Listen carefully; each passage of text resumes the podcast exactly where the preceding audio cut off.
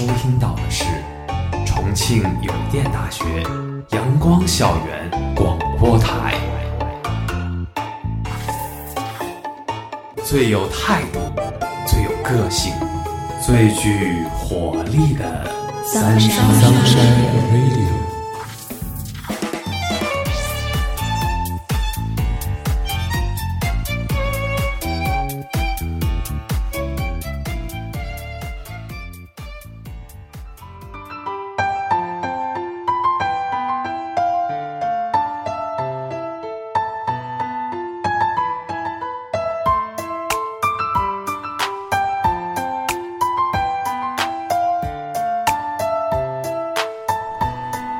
爱的听众朋友们，大家中午好，欢迎收听今天的阳光校园广播台，我是主播可乐，我是主播貔貅。我们今天的节目是“几生修得稻梅花”。陈庚，一个九零后的姑娘，曾经四次站上中国诗词大会的舞台。她凭借富有诗书气自华的知性气质，以及乐观自信、稳重果敢的气场，打动了无数人。同时，它仿佛有一种魔力，能够唤醒人们心里对诗词久违初见般的感觉。在诗歌示威、文学示威的今天，庆幸有这样一位对古诗词热爱之深的姑娘。她让我们明白，生活会因为诗词的沉淀，拥有更多的诗意与从容。今天，就让我们走进陈庚，去感受诗词的魅力。身处沟渠，人不忘仰望星空。一九九二年的冬天，陈庚来到了这个世界，来到了一个弥漫着书香气息的家庭。他的到来也给这个古香古韵的房子里带来了一丝鲜活的气息。房子西侧的房间里保留着两个古旧的书架，上面塞满了旧书、旧课本和旧杂志，那些是陈庚父亲和叔叔用过的。被爷爷保存了起来。陈庚小时候没有书看了，就跑到架子上去翻，看八十年代的流行小说，看旧课本上的故事，也看知音和故事会一类的杂志。对文字的痴迷在那时候生了根。在变动不居的生活中，也许正是这些陪伴过陈庚的文字，带给了一种他说不出的幸福。在小院与书架之间。在一日三餐里，陈庚与文学已经有了一种不可言喻的关系。这种关系可以使你纵然身处困顿，依然不忘看那柳梢的月，眼角的星。之后，陈庚与父母住在城里的居民楼里，但每年寒暑假，陈庚会回到咸阳老家，和爷爷奶奶住在村子里。他喜欢农村，有星空，有鸟鸣，有土地。也喜欢村子里慢悠悠的节奏，像冬日晴空中偶尔路过的云，不慌不忙，正适合读诗。不过中学文理分科时，热爱文学的陈庚选择了理科。家境一般的他，选择理科就意味着可以有一技傍身，意味着可以有更广阔的就业面。但这并不意味着文学会与陈庚渐行渐远。二零零九年高考后。陈庚被同济大学录取，读自动化专业。校园里有很多的河流，大片的草地，养着孔雀和天鹅，这很快就唤醒了陈庚的文艺细胞。他选修了声乐课、电影鉴赏课，还喜欢上了张枣的现代诗。几年后回望，他总会感慨：我目前想到那些生命中美好的初遇，很多是在同济。同年，陈庚保送北大直博，专业是一般力学与力学基础，研究方向是智能康复机器人的控制器设计。每天大部分时间在实验室里度过，读文献、做模型、推公式、处理数据。当时换了一个环境，生活出现了暂时的断层，独处的时间变长。当外界全部陌生了的时候，人可能会更容易审视自己。陈庚说。他喜欢上了燕园图书馆，有长长的走廊，大大的落地窗；松林有宗璞喜欢的紫藤，润廊园有季羡林种下的季荷。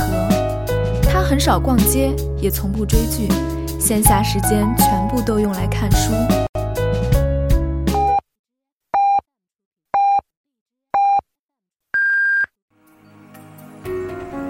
现在是北京时间正午十二点整，您收听到的是重庆邮电大学阳光校园广播台。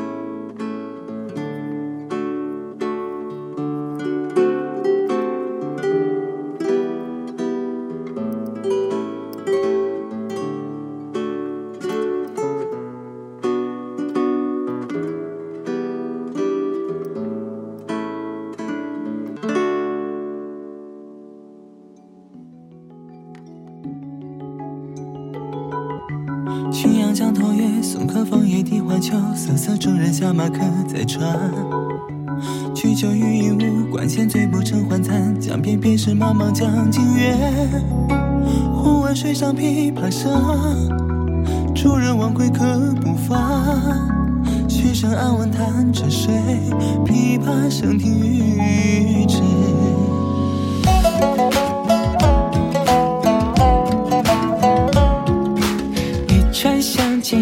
相见。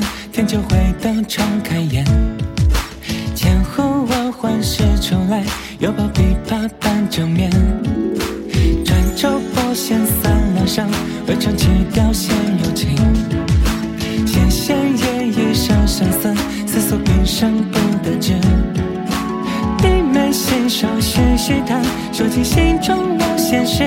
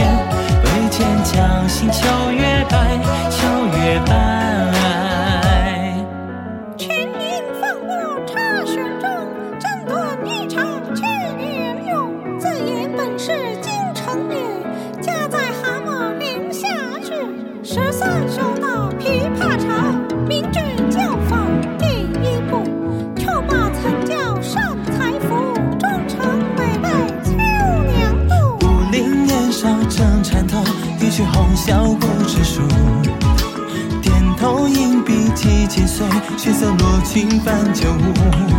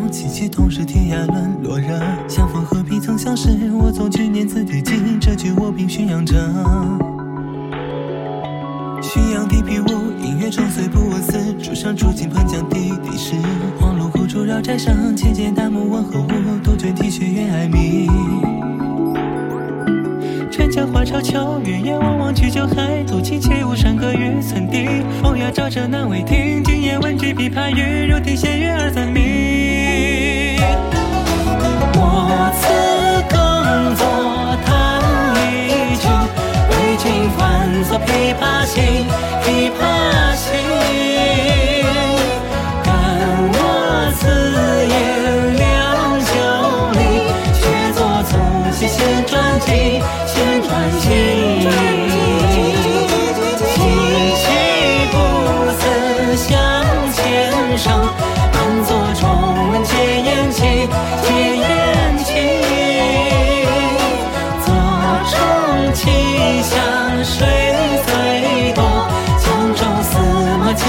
是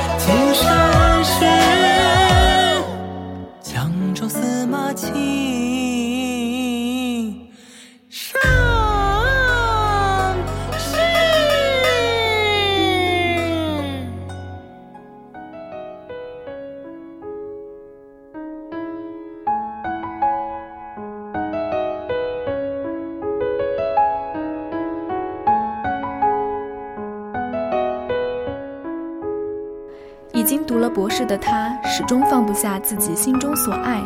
一得空，他就会拿出诗词看上一番。书荒的时候，发现诗词原来也没有想象中的那么晦涩，而是和生活联系在一起，有很多的妙趣。就这样，陈庚渐渐爱上了诗词，一个小小的出口，浩荡的诗意就会喷涌而出。他重感情，放不下对家乡的眷恋。他热爱诗词，所以即使学业很重，自己能够支配的时间很少，也要抓紧一切时间来学习诗词。他在用心与诗词交流。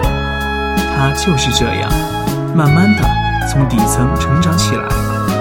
他知道一切都要靠自己努力奋斗。他知道自己热爱着诗词。我们逐渐成长，来到不同的地方，但诗词始终是我们不变的行李，伴随着我们走向远方。这份感情让已经考入北京大学读博、已经有了光明前途的陈庚，仍然保持着对诗词的追求。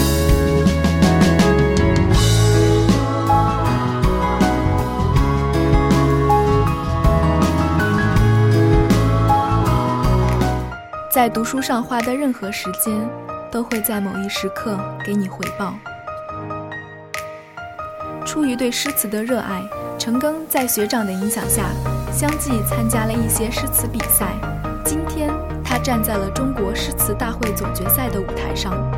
一开始，大家对一位工科在读博士生能够站在中国诗词大会总决赛的舞台上，或多或少都有些惊讶。在人们的印象里，实验室或许才应该是陈庚的主场。其实不然，实验室和中国诗词大会并不矛盾。也许正是工科生的严谨细致和逻辑思维，在一定程度上帮助陈庚夺得桂冠。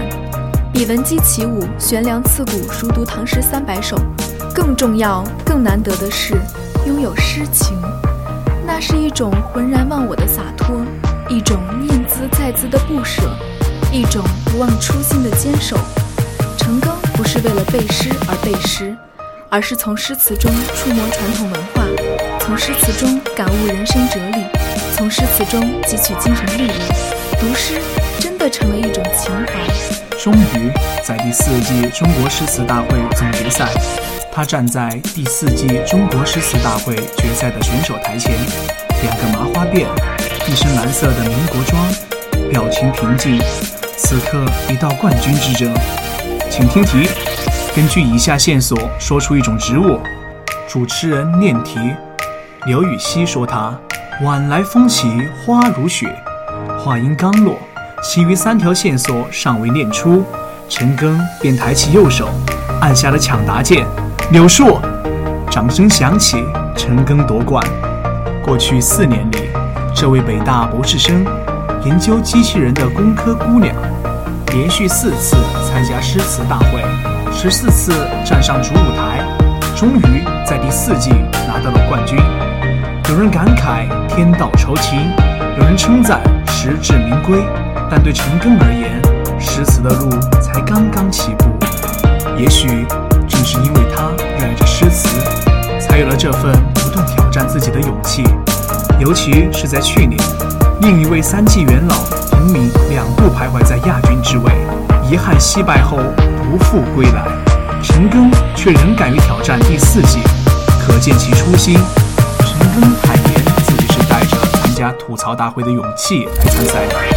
我只是在做我喜欢的事情，不太关注输赢，但也不能丢人。诗词大会在进步，我也要进步。而陈庚取得这样的成绩实属不易。主持人董卿也将“天道酬勤，水到渠成”送给了他。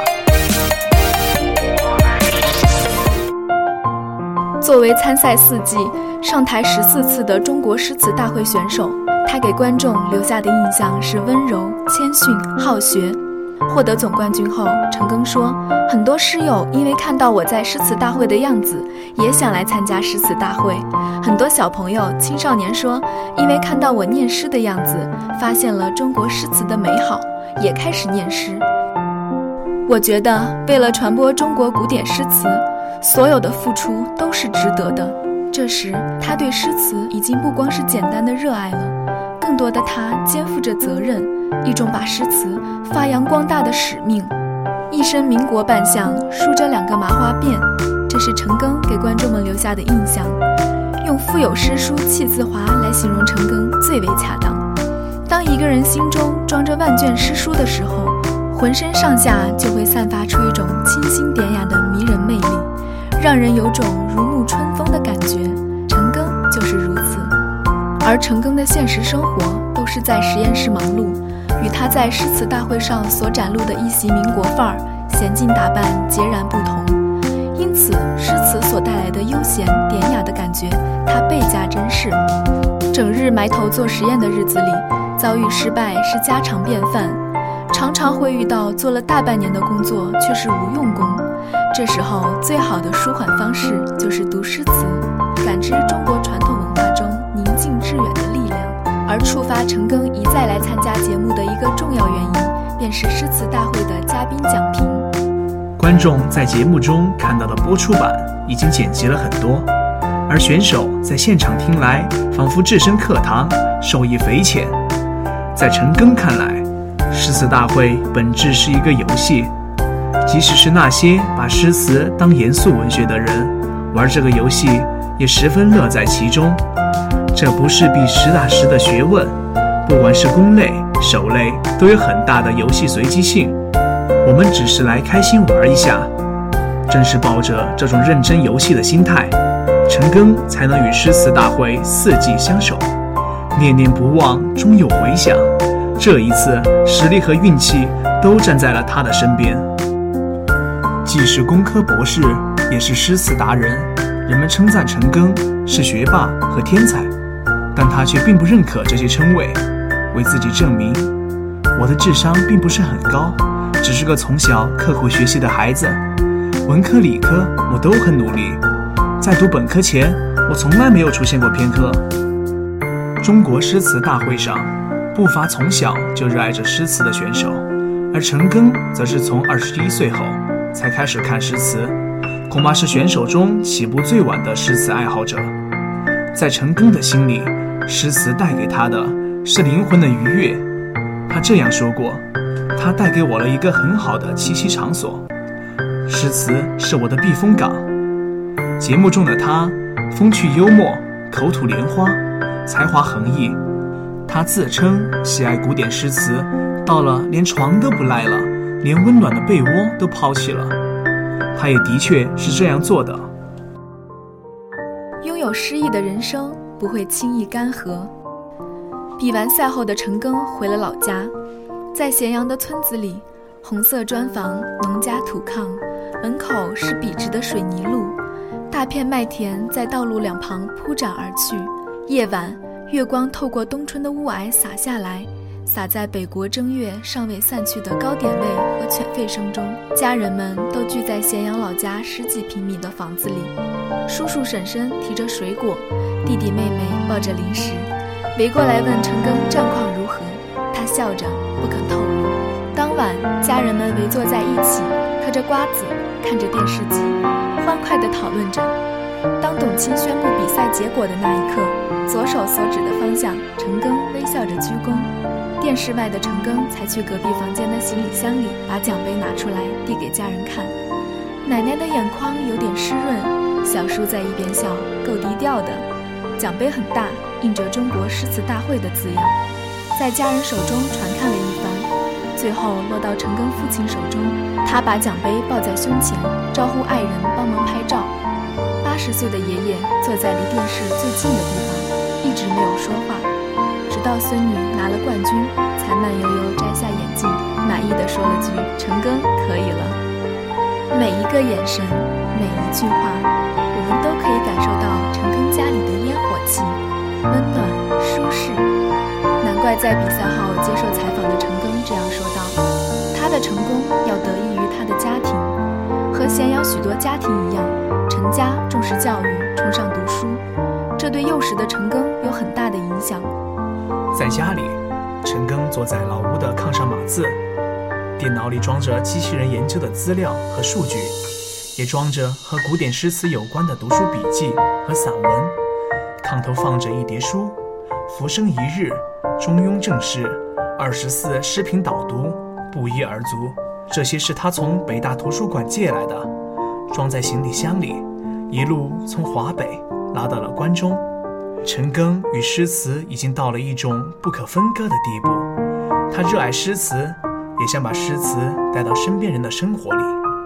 他说：“我们在日常必须的东西之外，还有一点儿无用的东西和享乐，生活才觉得有意思。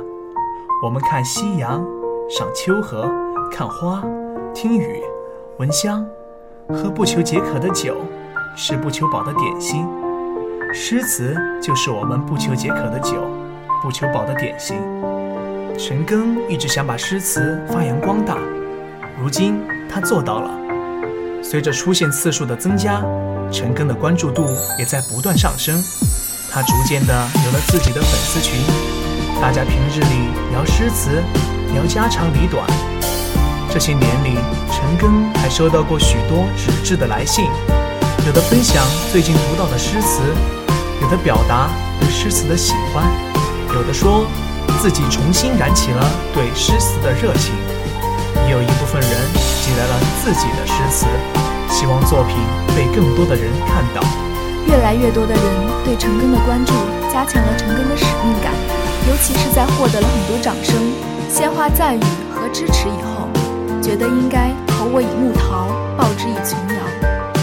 之后，陈庚坚持每天都出现在粉丝群里，以语音的形式分享一首诗。后来，他出版了自己的第一本书《几生修得道梅花》，用通俗的语言解读传统诗词。这是一本什么样的书呢？当你拿起它的那一刻，你就会瞬间喜欢上它。它采用了传统中式的排版方式，灰色字的部分在实际印制中只做压凹处理，只保留手感。在雪白的纸上，犹如雪地中的痕迹。每一个标题之间的停顿，均镶嵌一朵梅花，取踏雪寻梅之意，让整个封面呈现诗意。红色的梅花采用专色加起凸工艺，给读者以触感。远观有花，近看独字，一凹一凸，让读者可以触摸作者对诗的解读。它集中体现了中国诗词的美。再后来，他注册了抖音账号，在十五秒的时间里构建场景、读诗、讲述诗词背后的故事。他努力地推广着诗词，向自己心中最柔软的地方前进。我很努力地想让每一个人都知道诗词，先知道它，然后进来看一看。如果你不喜欢，再退出去；如果喜欢，就多读一点。陈庚说：“如果一个人爱诗词，他一定不会变坏，他会有基本的品德，因为诗词在传播人性的悲悯和善良。一个人感知到世界的美与善，柔软与细腻，会更爱这个世界，会没有那么尖锐，会没有那么多戾气，就是简简单单的。陈庚只想用最真诚的心读诗给你听。”带你走进诗词的世界，找回自己。四次参赛，四次告别。陈庚说，他有种狂欢散场的感觉。离开舞台，回到庸常的生活中，人们行色匆匆，做着和诗词无关的事，但诗词产生的连结，使他们在忙碌的现实生活中超脱出来，保持对诗与远方的追求。这种连结也让陈庚有了另外一个世界。其实，由诗词萌生出的情感连结，不仅存在于现代的人与人之间，还将陈庚与古人牵绊到一起，获得穿越时空的情感共鸣。回到现实世界，又拥有了新的关于爱的视角。走过中国诗词大会，陈庚把诗读成了日子，日子过成了诗。他经历着尘世的忙碌，也享受着诗词的柔情。这应该就是生活本该有的样子吧。如今，中国诗词大会第五季已经开始报名，越来越多的人想加入到学习诗词的行列中来。诗词也正是通过这种方式，逐渐回到了人们的生活。曾经一度沉寂的中国诗词，这一文学史上的永恒经典，将重新焕发出别样的光芒，照亮无尽的远方。用诗词触摸生活。是一种回归生活本真的人类姿势，在快节奏的现代社会里，这种触摸生活的方式就显得弥足珍贵。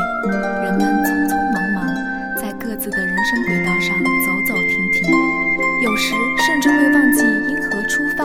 那就让我们来跟随陈庚的脚步，慢慢地走进诗词。即使熙熙攘攘在这庸碌红尘之中，但我们仍旧要保留诗意的清泉，因为拥有诗意的人生才不会轻易干涸。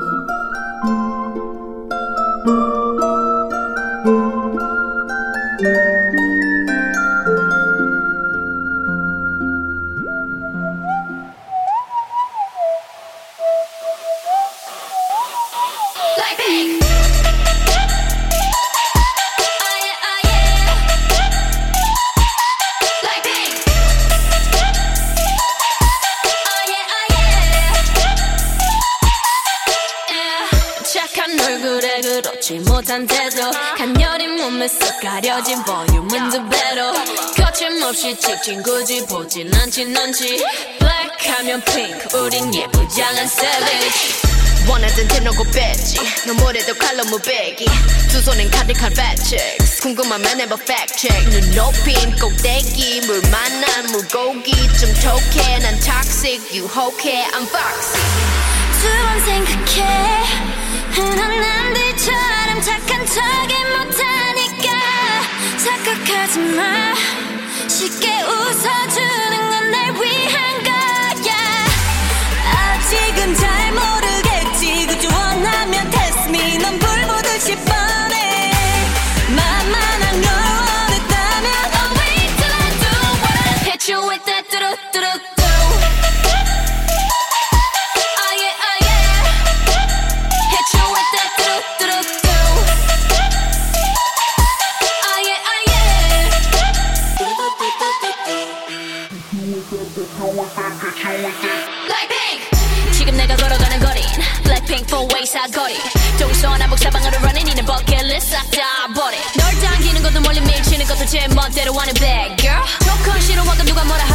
drop it's another banger 두 번 생각해 흔한 남들처럼 착한 척